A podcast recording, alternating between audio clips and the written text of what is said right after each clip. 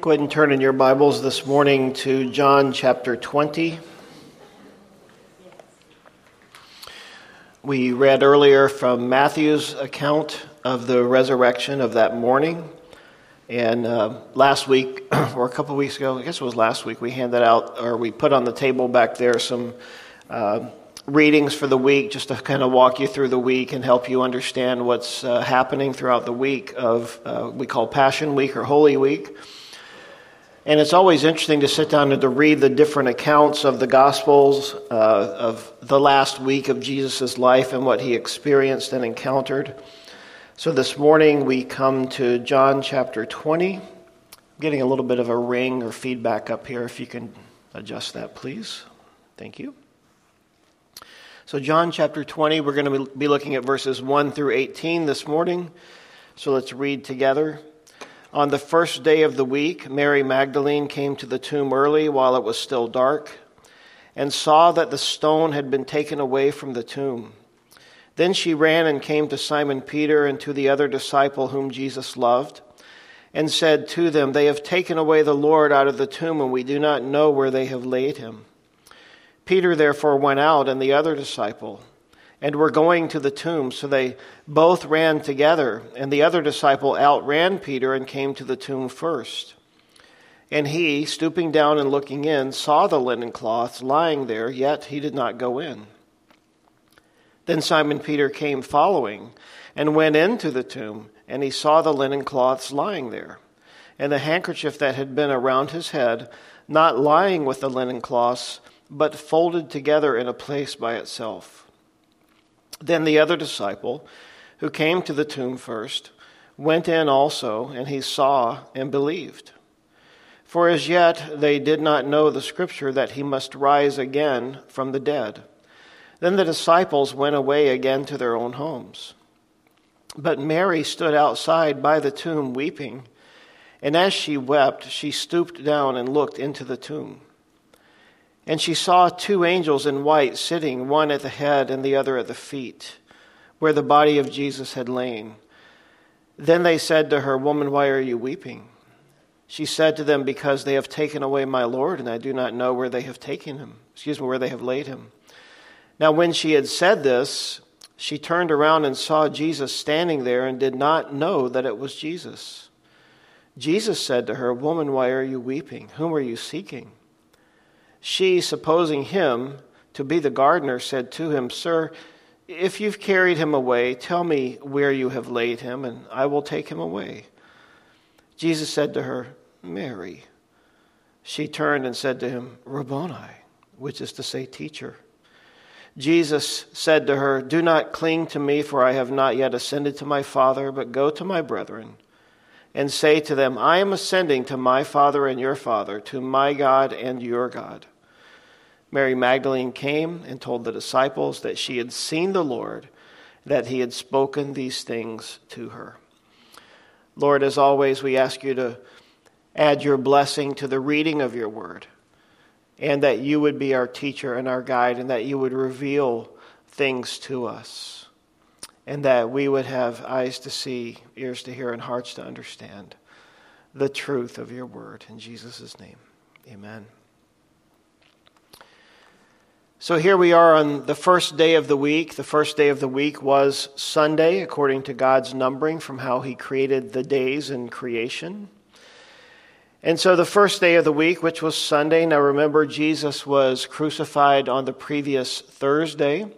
Remember, the Jews counted the days from sundown to sundown. So sundown Wednesday became the Thursday, which was uh, the high Sabbath. It was the Passover day, the 14th of Nisan. And so from 6 p.m. Thursday, uh, he had the, uh, the Last Supper with the disciples, and then he went through that evening. Uh, they left and they went out to the garden. Remember, Jesus prayed. Judas had left earlier to go betray him while Jesus was praying in the garden there on Wednesday night, which was probably moving into Thursday morning by our counting. The people came and they took him away. Uh, the, the, the legion of, of men, the guards, came with Judas Iscariot. And they took Jesus away. And what we looked at on Good Friday was uh, briefly, we looked at the six trials that Jesus went through. through the night, those illegal trials that were held during the night, during the, the wee hours of the morning, you know, 1 a.m., 2 a.m., 3 a.m., 4 a.m., Jesus was being shuttled around between the different rulers and leaders. By the time they got to the morning on Thursday, which was still uh, the Passover day, it's the Sabbath, then they were uh, preparing Jesus to crucify him. We know that he was crucified. He was nailed to the cross about 9 a.m. on that Thursday morning. Uh, around noon, that darkness came over the whole land, and it was a very ominous thing. And then we know at that point, as we, we read the gospel accounts, that God poured out his wrath for mankind's sin on his Son, thus fulfilling everything written in Isaiah 53. And if you're not familiar with that, please go read it. It's about the suffering servant, it's about the Messiah, and it was about all that he was experienced on that day of the wrath of God for the sin of mankind. Now, it's easy at this point to sort of just be divorced from this and kind of we can regard this as a story and we can hear this as sort of factual, kind of go, well, that's interesting, that's nice. But we need to not miss the point that what God did to his son on that day in pouring out his wrath on the cross and on his son was done because of you and me, because of our sin. It's easy to think of the collective sin of the whole world. And it is true, it was the sin of the whole world, the weight of the sin of mankind. And who knows by the time we get to the end of the age, how many people will have ever lived on the earth. But when you consider we're over 8 billion on the planet at this point in time, and according to the Jew- Jewish calendar, we're, we're, we're in year like 5600 or something like that. And you think about all the people who've ever lived and died, and all the people that ever will live and die until the Lord comes, whenever that is. And the sin of all of those people, the weight of that sin being poured out on the cross on Jesus Christ. And we don't want to miss that. You see, one person's sin Adam and Eve. Their sin was enough to send him to the cross. But when you consider the weight of the sins, if such a thing could be weighed, consider if we could take all the water out of all the oceans and weigh it and call that the weight of sin. How could that possibly be placed on the shoulders as a burden upon one man to suffer? And yet, that's what God did. And so, around noon on that day that Jesus was crucified, the weight of sin was poured out on him, the wrath of God was poured upon him. And then finally, that dark cloud passed, and Jesus gave up his spirit, and he said, Into thy hands I commit my spirit. And as he did that, the veil in the temple was torn in two. Around 3 p.m., they took him down off of the cross to get him into the grave quickly uh, before sunset, uh, again, roughly around 6 p.m so that the Passover meal could be eaten by everyone. And so, as that was all happening, they went through the balance of what we know as Thursday night, which was really uh, Friday morning according to their calendar, and then went through Friday and then Saturday. And here we are on Sunday morning on the third day, the first day of the week. Mary Magdalene went to the tomb early, and while it was still dark, she saw that the stone had been taken away from the tomb. Mary Magdalene is such an interesting person. She was a harlot. She was a person out of whom Jesus had cast seven demons. That was her salvation experience. Can you imagine? Being freed from the tyranny and the burden of Satan, being demon possessed, and the things that she had done as a harlot, no doubt uh, horrible things, atrocious things. And so she was staying close to Jesus. She was wanting to be there on that, that morning uh, to go and to finish anointing his body for his burial. The other Gospels tell us about this. And we know that she was one of many Marys. The other night we had this discussion, I think it was in the men's group on Monday night, and we were talking about this, and I think we pretty quickly counted up to five Marys uh, who are in, mentioned so far in the Gospels. But this is Mary Magdalene. And so she uh, was there wanting to anoint the Lord's body and to prepare him for his burial since it was too hasty on that afternoon to uh, prepare him properly. And so when she got there, she saw that the stone had been taken away. This was an unusual thing. It was a perplexing thing because when a stone was rolled in front of a tomb, it usually took several men and probably some kind of levers involved, like, you know, a log, you know, putting a rock there and using a stick to sort of pry it and make it move. This was not something that anyone could just come alongside like we have doors today and we can just push them and they open so easily. This was probably something like a 2,000 pound stone or something like that. And so she came and she's standing there um, and trying to figure out what to do. Then she ran and came to Simon Peter and to the other disciple whom Jesus loved. This is how John referred to himself in his gospel. And said to them, They have taken away the Lord out of the tomb, and we do not know where they have laid him. He's not there. And they're surprised. Now, Jesus had told them many times, hadn't he? And we'll look at this in a few minutes that he would have to die and that he would rise again on the third day. And yet, from the very outset, in almost all of the gospel accounts, when the people went to the tomb, they weren't expecting to find a resurrected Jesus. They were expecting to see him laying on that cold slab, his dead body beginning to decay. And so she's saying, I don't know where they've taken him. They've, they've laid him somewhere else, they've moved his body. And I think this is a lesson for us that we can't allow just our normal logical flow of thought to take over our understanding of things.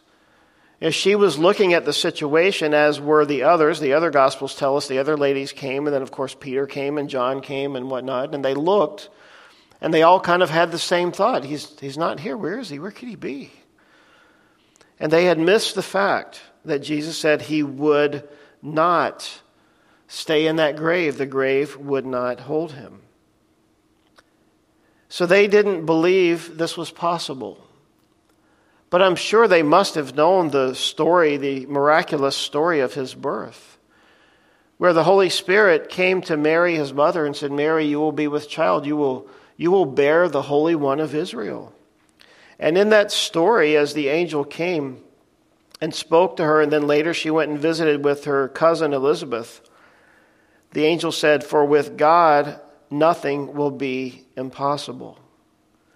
In Matthew's account, Matthew chapter 19, Jesus was speaking in, in, parables to them, and as he was teaching them, they were astonished, he said, With men this is impossible, but with God all things are possible. In Mark chapter 9, Jesus uh, was there healing a, a child and the man said, If you can do anything, Lord, if you can help us, please, please have compassion on us. And in Mark 9 23, Jesus said, If you can believe, all things are possible to him who believes.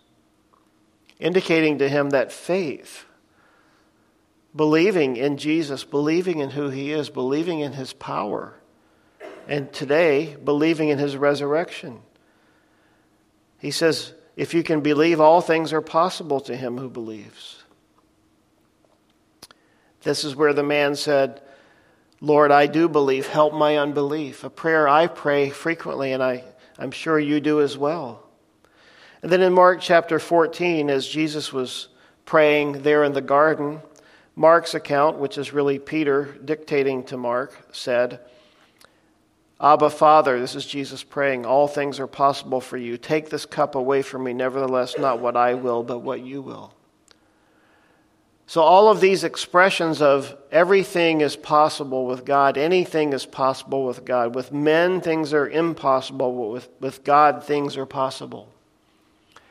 And so, in that moment, of course, there on Sunday morning, they had forgotten all the things that Jesus had said. They, it would seem that they never believed those words that he said, even though he said them so many times. And in verse 3 of John 20, we're told that Peter went out and, and the other disciple, and they were going to the tomb.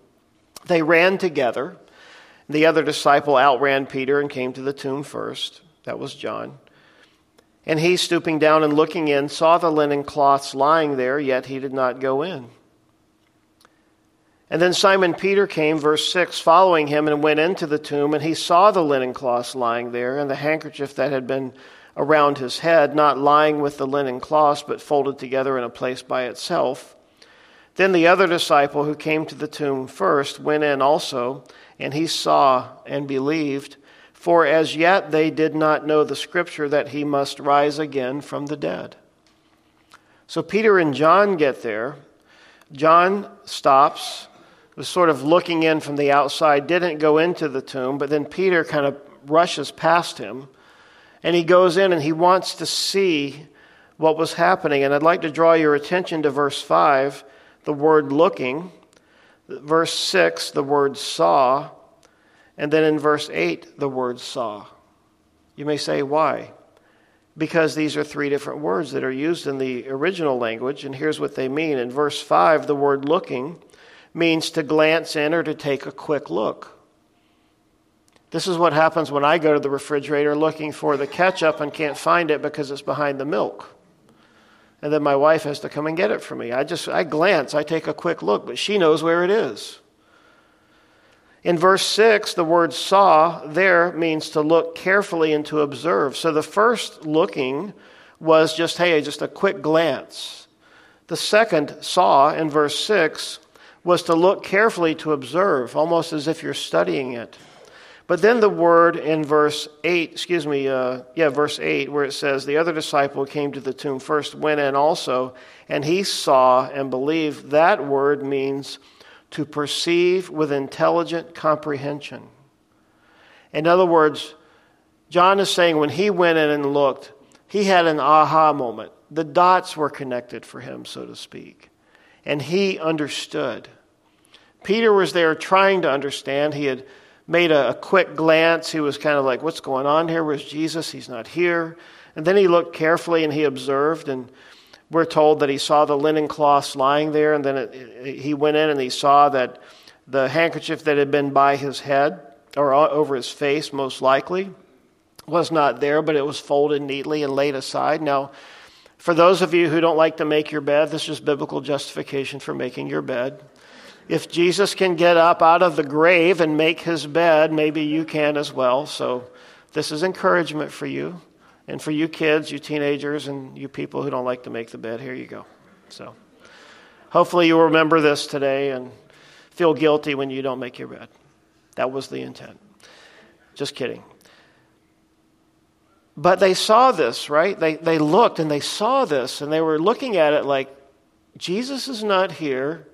The cloths are there. His handkerchief over his face is folded neatly. Remember, the other people, the Romans and the, um, the people from the Sanhedrin, they had come by uh, later and they said, Listen, we've got to find a way. We get to tell people that some, his disciples stole his body. Somebody stole his body. He's not resurrected. He's just, they moved his body to hide it from us. And now they're going to make up the story that he's resurrected. But if someone were in a hurry to steal the body and to get it out of there, do you think they would have folded things up?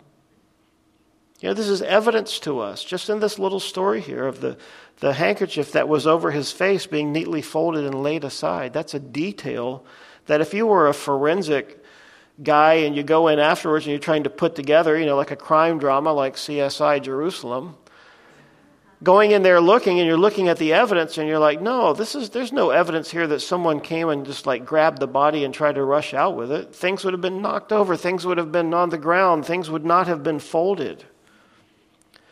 So Peter and John there at the scene looking at it, trying to understand what was happening.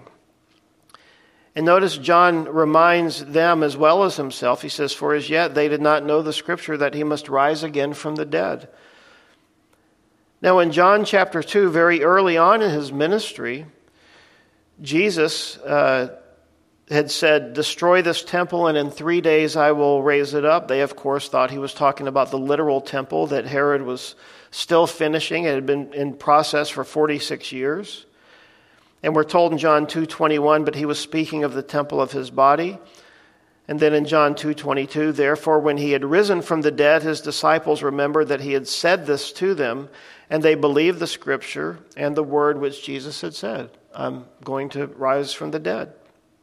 In Matthew chapter 12, That's where Jesus said, For as Jonah was three days and three nights in the belly of the great fish, so will the Son of Man be three days and three nights in the heart of the earth, indicating that he would be resurrected.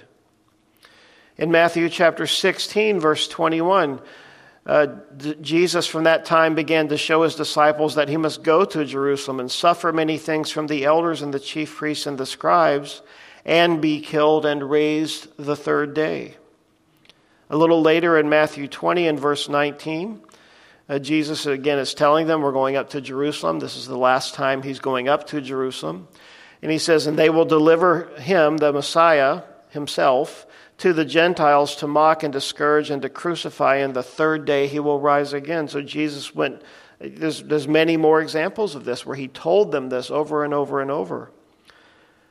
And a part of understanding this is to help us because how often you know do we read god's word and as we do you know we go through and we go back and we read a passage again and as we come to it it's like we're seeing it for the first time and we've forgotten it and listen, if the disciples forgot these incredibly vital things that Jesus said to them, you know, we will as well. That's why it's so important for us to keep our nose in the book and to read and to let God's word over and over and over examine us and wash us so that we'll begin to have that kind of experience that John had when he went in, where he would perceive and understand. That's what we want to do. And then we're told that after that experience, the disciples went away again to their own homes. But Mary, verse 11, stood outside the tomb weeping. You know, they went away, but she's still standing there going, Nobody's given me any answers yet. I still don't understand what's happening. Where is he? He's supposed to be here. And so she was weeping, she was crying, she was distraught.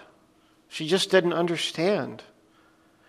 And she looked into the tomb, and she saw two angels in white sitting, one at the head and the other at the feet, where the body of Jesus had lain. And they said to her, Woman, why are you weeping? And she said to them, Because they've taken away my Lord. Now, she's having a conversation with angels, so she must not have realized that they were angels. But again, in standing there, you kind of get the idea this whole scene takes place. She's there. Peter and John come in and they look around, maybe have a few words. They leave. She's still standing there. How did two guys get in there? I mean, there's no questioning of that. And she just has this conversation with them. And notice we're told there in verse 12 that these two angels were in white, sitting there, one at the head and the other at the feet. Now, I want to suggest something to you this morning. Don't take this as the truth, but in, his, in Exodus chapter 25, let me read this to you. Exodus 25, 17. This is talking about the mercy seat and the Ark of the Covenant. It says, You shall make a mercy seat of pure gold. Two and a half cubits shall be its length, and a cubit and, and half its width. And you shall make two cherubim, these were angels, of gold. Of hammered work, you shall make them at the two ends of the mercy seat. Make one cherub at one end and the other cherub at the other end. You shall make the cherubim at the two ends of it uh, of one piece with the mercy seat. Now I wonder, as she walks in, and the place where Jesus' dead body had been lain, that as she sees these two angels, one at the head, one at the feet, that to me that just conjures up in my mind this picture of the mercy seat. Remember when Jesus died and he cried out his last breath and he said, It is finished. You know, Father, into your hand I commit my spirit. We're told in the Gospels that the veil in the temple was torn in two. I just wonder, to me, if this picture in Exodus 25 of what God had them do on the earth and building the Ark of the Covenant, and we are told in the book of Hebrews that the temple and the ark and all of that were a picture of heavenly things. They were earthly enactment of what was going on in heaven, an earthly picture of heavenly things. If this couldn't be pointing to the fact that Jesus was the Messiah and that the blood of Jesus cleanses us from all sin because his blood, as it were, were sprinkled on that mercy seat. So that when God looked down from heaven, he would no longer see our sin. Remember that picture is in the Passover. that they were told to kill the blood of that innocent lamb and prepare it to eat. But as they did that, they were to take its, its spilled blood and to paint it on the doorposts and the lintels of their house. So that as the angel of death passed through the land of Egypt that night and was, was having no mercy in all the firstborn of the Egyptians, including Pharaoh's own son, that in that moment when that happened, if the angel came by and saw that blood painted on their houses, the angel of death would pass over. Now we have a picture of Jesus' blood on the mercy seat. Do you understand that the blood painted on the doorposts and the lintels of your heart, or that you're, as it were, being under the mercy seat so that when God looks down, he sees the blood of his son? That this points to the fact that this is our redemption. Jesus is our Savior. So they had this conversation with her. Why are you weeping? She says, I don't know where he is. Now, when she had said this in verse 14, she turned around and saw Jesus standing there, but she didn't know it was Jesus. There's at least two reasons why she might not have known it was Jesus, maybe three. One, she wasn't expecting him. She, she assumed someone had moved his body, she assumed he was still dead. Number two, her eyes were filled with tears. And number three, in the story in Luke 24, we're told that the two disciples on the road to Emmaus didn't recognize him. And we might wonder why. Well, in part, their eyes were blinded from recognizing who he was, but also, uh, we are told in the book of Revelation that Jesus, as our lamb, still bears the scars of his crucifixion. And remember, in that process, through the mock trials, they beat him mercilessly. And if you ever saw the movie The Passion of the Christ and you saw how bloodied and, and gored he was, it's quite possible that he was just purely unrecognizable from the man they knew before the crucifixion. So at either turn, she didn't notice that it was Jesus, and she said, you know, she began to have this conversation with him. So Jesus said to her, Woman, why are you weeping? Whom are you seeking? She, supposing him to be the gardener, said to him, Sir, if you have carried him away, tell me where you've laid him, laid him, and I will take him away. Jesus said to her, Mary. Now, in that moment, the text here to me indicates that he said it in such a way that she recognized his voice. Or he said her name in such a way that only Jesus called her her name in that special way. And she turned and she said to him, Rabboni. So these were probably terms of endearment, so to speak, that they had for one another in their relationship. Now, I'd like to point out to you at this point something Jesus said in John chapter 10, where Jesus had that conversation uh, with his disciples, uh, talking about himself as the great shepherd. So in John chapter 10, verse 3, it says, To him the doorkeeper opens and the sheep hear his voice, and he calls his own sheep by name and leads them out. And when he brings out his own sheep, he goes before them, and the sheep follow him, for they know his voice. So, this Mary, Mary Magdalene, had an opportunity not only to be the first one to see the Lord, but the first one to hear his voice. And so she, like John 10, heard the voice of her shepherd calling her. So Jesus said to her, Do not cling to me, before obviously she fell upon him. She gave him a hug. She fell at his feet to worship him. For I have not yet ascended to my Father, but go to my brethren and say to them, I'm ascending to my Father and your Father, and to my God and your God. So Mary Magdalene came and told the disciples that she had seen the Lord, and that he had spoken these things to her. We've talked before about how many times that prophecy was fulfilled in, in little ways going through uh, the story of Jesus and especially in the crucifixion. In Psalm 22, now keep in mind, Mary came, did what, what he had said, and she revealed to the disciples, saying, Hey, I saw the Lord, I spoke with him, he's alive. In Psalm 22, it says, I will declare your name to my brethren in the midst of the assembly, I will praise you. Now, Psalm 22 is messianic, talking about Jesus. Now, Jesus is going to come to them a little later. But certainly, we are to declare his name in the assembly to the brethren. We are to tell others about Jesus, not just those who don't know him, we should be telling them, but each other. We need to remind each other of these things. It's so important for us to speak these kinds of words to one another because isn't it true that we all get discouraged, we all forget, we all become downtrodden? And for someone to come along and put their hand on your shoulder and say to you, hey, remember, Jesus is alive. He's victorious. Whatever you're, you're feeling or sensing is defeat, remember, He's already won the battle. And we need to be encouraged in speaking to one another. You see, the resurrection is the crowning proof that Jesus is who He said He was. Here's some of the other scriptures, and you know I can't even list all of them. You know, it's impossible. Uh, to pull them all together and to do it in a very short period of time. But if you would like to read more about the resurrection, go to 1 Corinthians 15 and read it. It's sort of the, the crowning work on the resurrection from Paul's point of view. But in 1 Corinthians 15, Paul said, Moreover, brethren, I declare to you the gospel which I preached to you, which you also received and in which you stand, by which you also are saved, if you hold fast that word which I preached to you, unless you believed in vain. For I delivered to you first of all that which I also received that Christ died for our sins according to the Scriptures, and that he was buried, and that he rose again the third day according to the Scriptures. So, Paul affirming that the Scriptures were true as they spoke of Jesus. They're true about everything, but he's drawing their attention to the fact that they were especially true about Jesus. Now, in Acts chapter 2, we find Peter's uh, Pentecost Day sermon.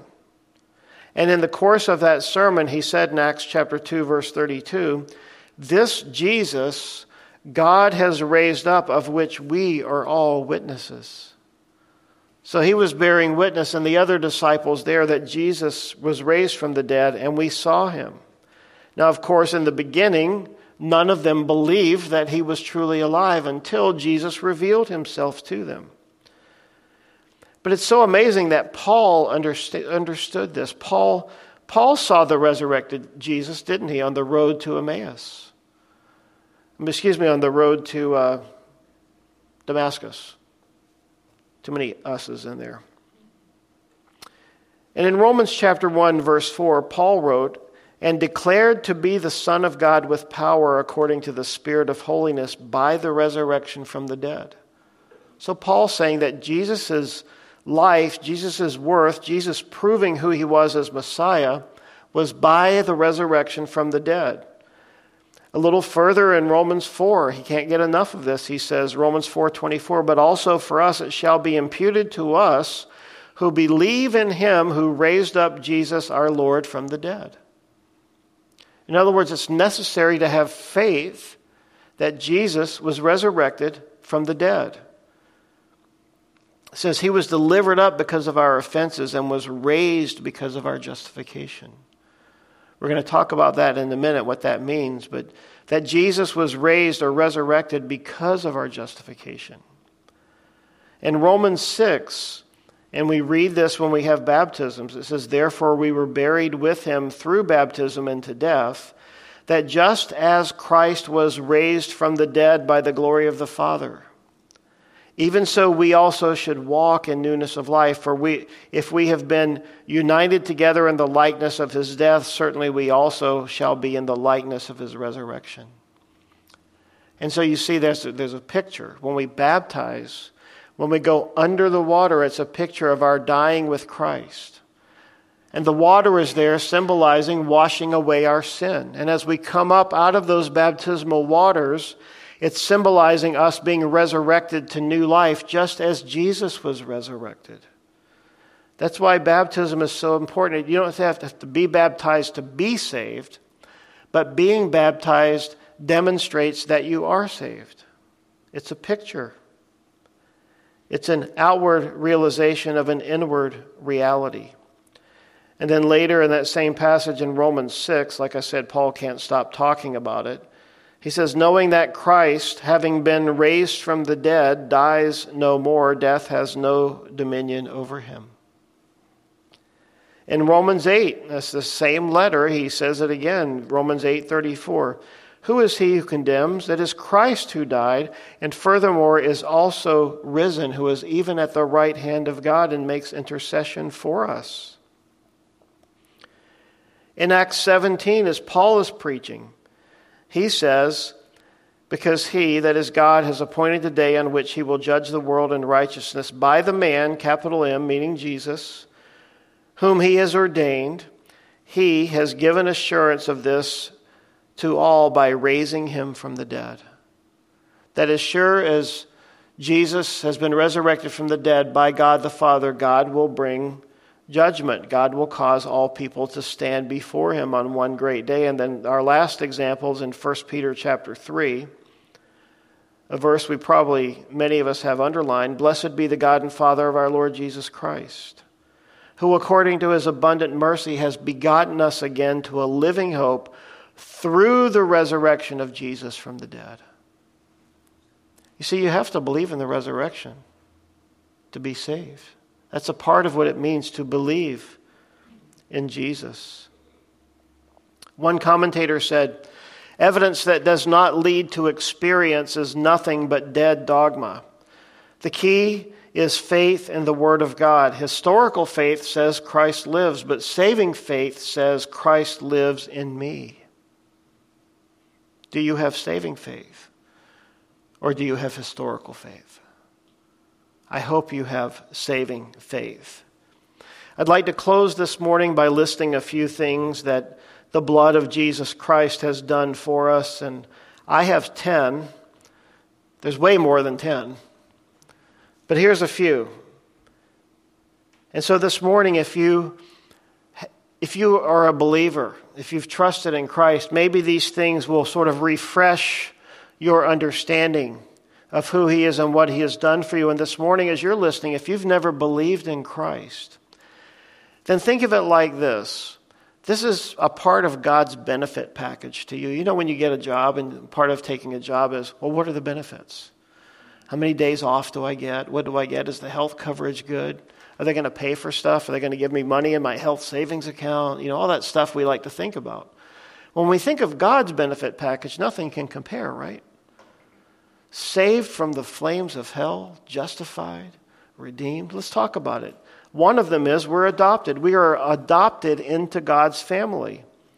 Galatians 5, excuse me, Galatians 4 says, to redeem those who were under the law that we might receive the adoption as sons. Now, you see, adoption means, in a sense, you're homeless. You're, you're a child without parents or you're a child without a home. And everybody wants a home. Everybody wants to belong, don't they? You want a place to call home. That's yours. But you see, the picture is that sin has separated us from God that we are alienated and that we are without Christ. And you may say, yeah, but I have parents or whatever. But, but you see, sin has separated us from God, who is the only parent that matters in our life. And so we need to be adopted. And so God did what He did that we might receive the adoption as sons. Ephesians 1 5, one of the, the clearest places, says, having predestined us to adoption as sons by Jesus Christ to Himself according to the good pleasure of his will. So, one of the things that the blood of Jesus has done for us is has brought us to a place where God has adopted us into his family. That's something that you could, you could explore and study and, and enjoy for, for days. The next one is that we have been forgiven. Innumerable scriptures to talk about this, both Old and New Testament. Remember when Jesus healed people? He often said this to them. In the, in the case of the paralytic, remember the, the man, they brought him up to the roof that, to drop him down through the roof because he couldn't get to Jesus. Jesus saw the faith, the faith of those people who brought the man, and he said to the paralytic, Son, be of good cheer, your sins are forgiven you. And so when we read these stories like that, we don't just read them and go, hey, it was cool what happened to him. Because you see, we're, we're supposed to inject ourselves into those stories to understand that That's what sin does to us. That man had a physical, literal, debilitating illness that he couldn't walk and he had to lay on a bed. But Jesus healed him. Jesus gave him new life through forgiveness. And so when Jesus said, Be of good cheer, your sins are forgiven, we're told in that, that parable, well, that story actually, that he got up and walked. He rolled up his bed and went home. First time ever. Forgiveness. Forgiveness makes us whole. Forgiveness gives us new life. Luke 23, Jesus said while he was on the cross, Father, forgive them, for they do not know what they do. So, Jesus there pleading for our forgiveness, that was a part of what he did for us on the cross. In Acts 13, uh, Peter speaking, Therefore, let it be known to you, brethren, that through this man is preached to you the forgiveness of sins. When you preach Christ, you are preaching forgiveness. So, for you and me, that means we're forgiven. That means it's no longer held against us. Isn't this important in our relationships when we've wronged someone else? That we ask them for forgiveness and to know that we've been forgiven? And isn't it equally important when others have wronged us and they have asked for our forgiveness and we forgive them?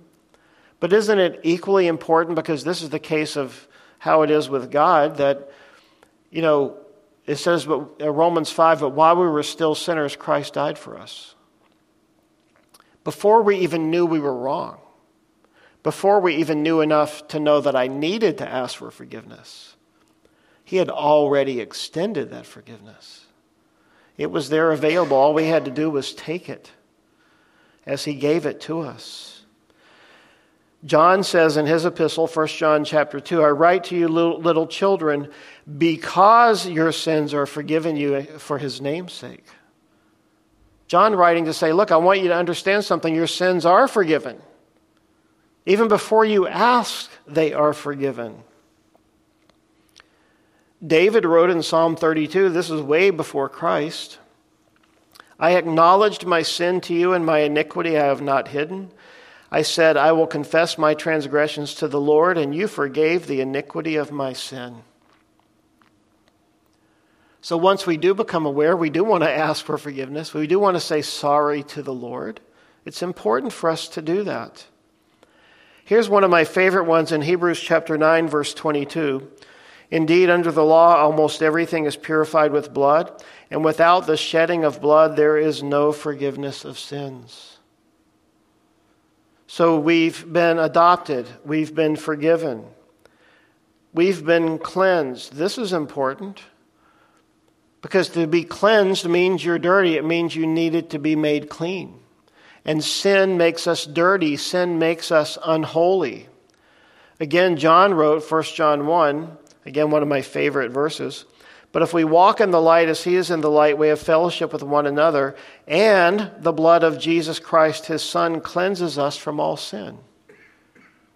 You see, a part of the evidence of, of our new life in Christ is the cleansing, the purity in our lives. John goes on two verses later to say, if we confess our sins, he is faithful and just to forgiveness. So forgiveness and cleansing go together. To forgive us our sins and to cleanse us from all unrighteousness. Maybe forgiveness is sort of the water of the cleansing. In Psalm 51, David said this after his sin with Bathsheba. He says, Wash me thoroughly from my iniquity and cleanse me from my sin. Purge me with hyssop, and I shall be clean. Wash me, and I shall be whiter than snow. Create in me a clean heart, O God, and renew a right spirit within me. Cleansing, so important. And in Hebrews chapter 10, as Jesus had, uh, we're told there, therefore, brethren, having boldness to enter the holiest by the blood of Jesus, by a new and a living way, which he consecrated for us through the veil that is his flesh, giving us the insight on what happened that day when the veil was torn. And having a high priest over the house of God, let us draw near with a true heart and full assurance of faith, having our hearts sprinkled from an evil conscience and our bodies washed with pure water. Man, cleansing. Redeemed. Wow redemption. The word redeemed means to be to buy back something you once owned. More literally, it means to be purchased back from the slave market of sin. So when you and I were born into sin, we were born into Adam's sin, we were born into slavery. Sin is slavery. And so, a part of what we get in God's benefit package, the benefit of the blood of Christ, Ephesians 1 7, in him, that is Jesus, in him we have redemption through his blood, the forgiveness of sin. So now redemption and forgiveness are together, right? They're linked. According to the riches of his grace, in whom we have, Colossians 1, redemption through his blood, the forgiveness of sins. Ephesians 4:30 Do not grieve the Holy Spirit of God by whom you were sealed for the day of redemption. So we've been redeemed, but then there's a day when we will see him face to face and our redemption will be made complete, meaning we will fully realize what he has done for us. Romans 3 again, Paul just so full of God's love and grace, being justified freely by his grace through the redemption that is in Christ Jesus. Through Jesus we are redeemed. And then finally in Titus chapter 2, who gave himself for us that he might redeem us from every lawless deed. In other words, there is no sin that Jesus' blood did not cover. There is nothing that you have ever done that is unforgivable. Do you understand that? So many of us walk around carrying guilt and sins of the past, and we need to let it go. Go. Why? Because under the blood. This is why it's so important what Paul says in Colossians when he says, Just as you've been forgiven, so should you forgive others.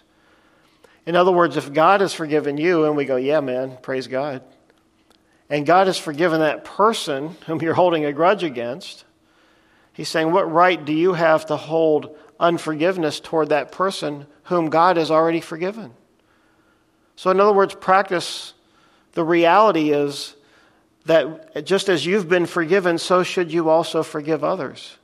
If you want that forgiveness for yourself, extend that forgiveness to others, just as Jesus would do. This is a great time when you're thinking those things to put your WWJD bracelet on Say, what would Jesus do in this situation? Well, he would forgive, obviously. So we need to forgive. Justified. Do you know what that means? It means we're made right before God. A, a great way to remember the definition of justified is just as if I'd never sinned. We, we, we could do hundreds of verses on this. Um, Romans 3, being justified freely by his grace. Um, there's so many, he just uses justification everywhere. Romans 4, who was delivered up because of our offenses and raised because of our justification. Much more than having now been justified by his blood, we shall be saved from wrath through him. Uh, Romans 5, again, a little later, uh, resulting in justification of life, meaning the work of Jesus. Romans 8, um, moreover, whom he predestined, these he also called, whom he called, these he also justified, and whom he justified, these he also glorified. So to be justified is to be made right, is to be, to be declared right. You see, God took our salvation very seriously. He didn't just say, ah, you're saved, you're okay. These are all aspects or elements of our salvation, sanctified. To be sanctified means to be set apart and to be declared holy. You know, in, in the Bible, often in Paul's opening remarks for his letters, he says, Saints. I'm writing to the saints in Ephesus or in Colossae or wherever. And we've allowed other religions to sort of cloud our judgment here and to think, well, saints are people who've got documented evidence of at least three miracles and that kind of a thing. No, no, no, no. God says, because you've been redeemed, because you've believed in Christ, you're saints, you're holy ones. In other words, this is our identity before God. This is how He's named us, this is what He calls us. He says, You are a saint. You say, I don't feel like a saint. And I would say, It does not matter what you feel. God has declared you holy. You are sanctified. You are set apart. Wow. That the offering of the Gentiles might be acceptable, sanctified by the Holy Spirit. Paul to the church of God, which is at Corinth, to those who are sanctified in Christ Jesus. 1 Corinthians 6, but you were washed, you were sanctified. There's cleansing. Cleansing is a part of sanctification. You were justified in the name of the Lord Jesus. It all goes together. So it's so important to realize that we are sanctified, that we are set apart, we are called apart. Now it's interesting that the word for church in the Bible is the word ecclesia, which means the gathering together of the called out ones. So it's the calling together of those who are sanctified. That's what church is supposed to be. Couple more reconciled. Reconciled means that the, the person who was offended, or who did the offending, rather, is being reconciled back to the person who was offended. So often I think we think of it backwards. We think of the one who did the offending as the, you know, when we say this, well, they didn't ask for forgiveness. Well, I'm not going to forgive them until they ask. God takes that in a very different way. God looked at reconciliation and he says, I know you're in such a helpless state that you can't even say you're sorry. You, you don't even know what you did wrong. You ever had that experience with somebody? They, they're like clueless. They don't even know what they did to hurt you or to offend you. And so God takes it so seriously that He did the reconciling. He says, I'm going to help you with this. I'm going to reconcile you to me even though you should be the one asking for my forgiveness. See, reconciliation is such a beautiful word.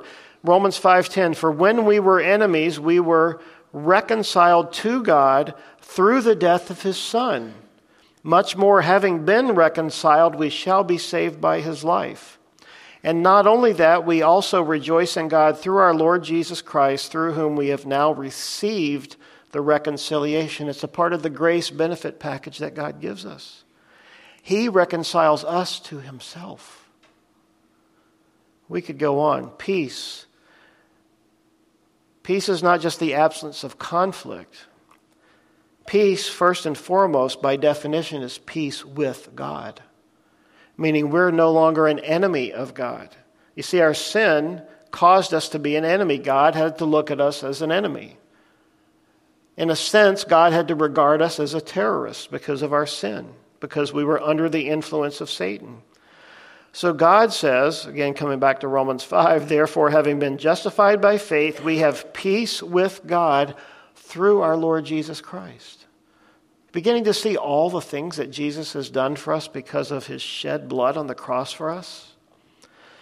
So I could go through another 10 verses on peace. But I can tell you this 1 Corinthians 14 For God is not the author of confusion, but of peace, as in all the churches. You see, when we are caught up in confusion, we need to turn to God, who is the author of peace and who brings peace to us peace with God and the peace of God. We can never have the peace of God until we first have peace with God. Two more amazing benefits we get. One is that we will one day be glorified before his throne.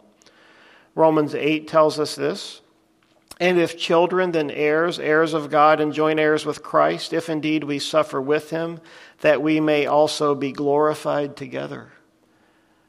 As if it wasn't enough that I've been adopted, that I've been redeemed, that I've been justified, uh, that I have peace with God, that he's reconciled me to himself that He's done all these things for me. He's now saying one day we will be glorified in His presence. We're going to receive glory from God when we should be giving glory to God.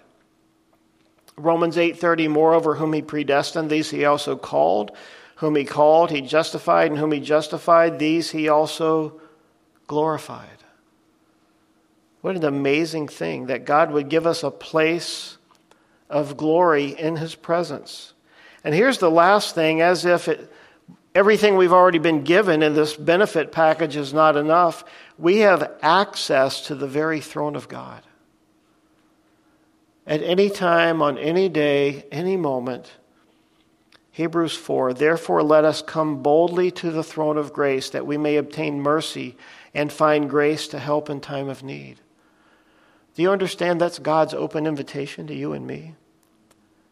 Anytime come right in and climb up on dad's lap and be in his presence and tell him what's going on. Listen to this Romans chapter 3, verse 21. This ought to blow your mind. To him who overcomes, I will grant to sit with me on my throne, as I also overcame and sat down with my Father on his throne. You talk about access to the throne of God. And these are all things that God has done for us through his blood. This is what Jesus accomplished for us as a part of our redemption. There's many more benefits. I only gave you a few. But my prayer today is that if you've never believed in and trusted Christ, I hope you have enough evidence, enough understanding today to know that He loves you. He loves you so much. He loves you so dearly. Paul, t- Paul tells us that you are not your own, you've been bought with a price. Therefore, glorify God. And if you do know Him, maybe you've drifted away, maybe you're not walking with Him, this ought to be enough of a call to say, Look, come back. You know, too often we, we carry this mindset as that's, that's punitive, right? Or, or like penance. Like I have to earn my way back into somebody's good graces because of what I did. Here's the great thing you never have to do that with God. There's only one step to getting right with God God, forgive me. Be merciful to me, a sinner. And He already has been. And he, he'll say to you, daughter, son, come on back. Remember the story of the prodigal son? Remember what he did? The word prodigal means wasteful, right? The prodigal son said, I, I want to treat you as dead, dad. I want my half of the inheritance because I'm just kind of done here. I've had enough.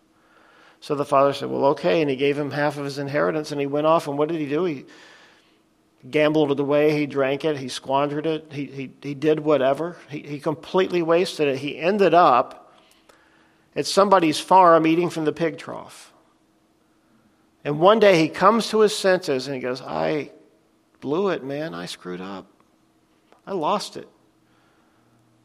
Who knows how much money he blew? Hundreds of thousands, millions? I don't know what his inheritance was.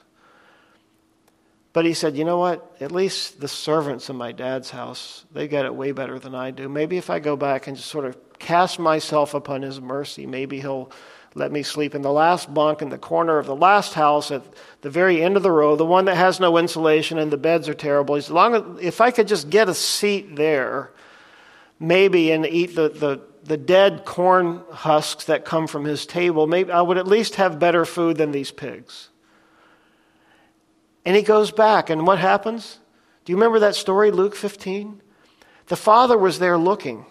He was like, I think, I think that's my son.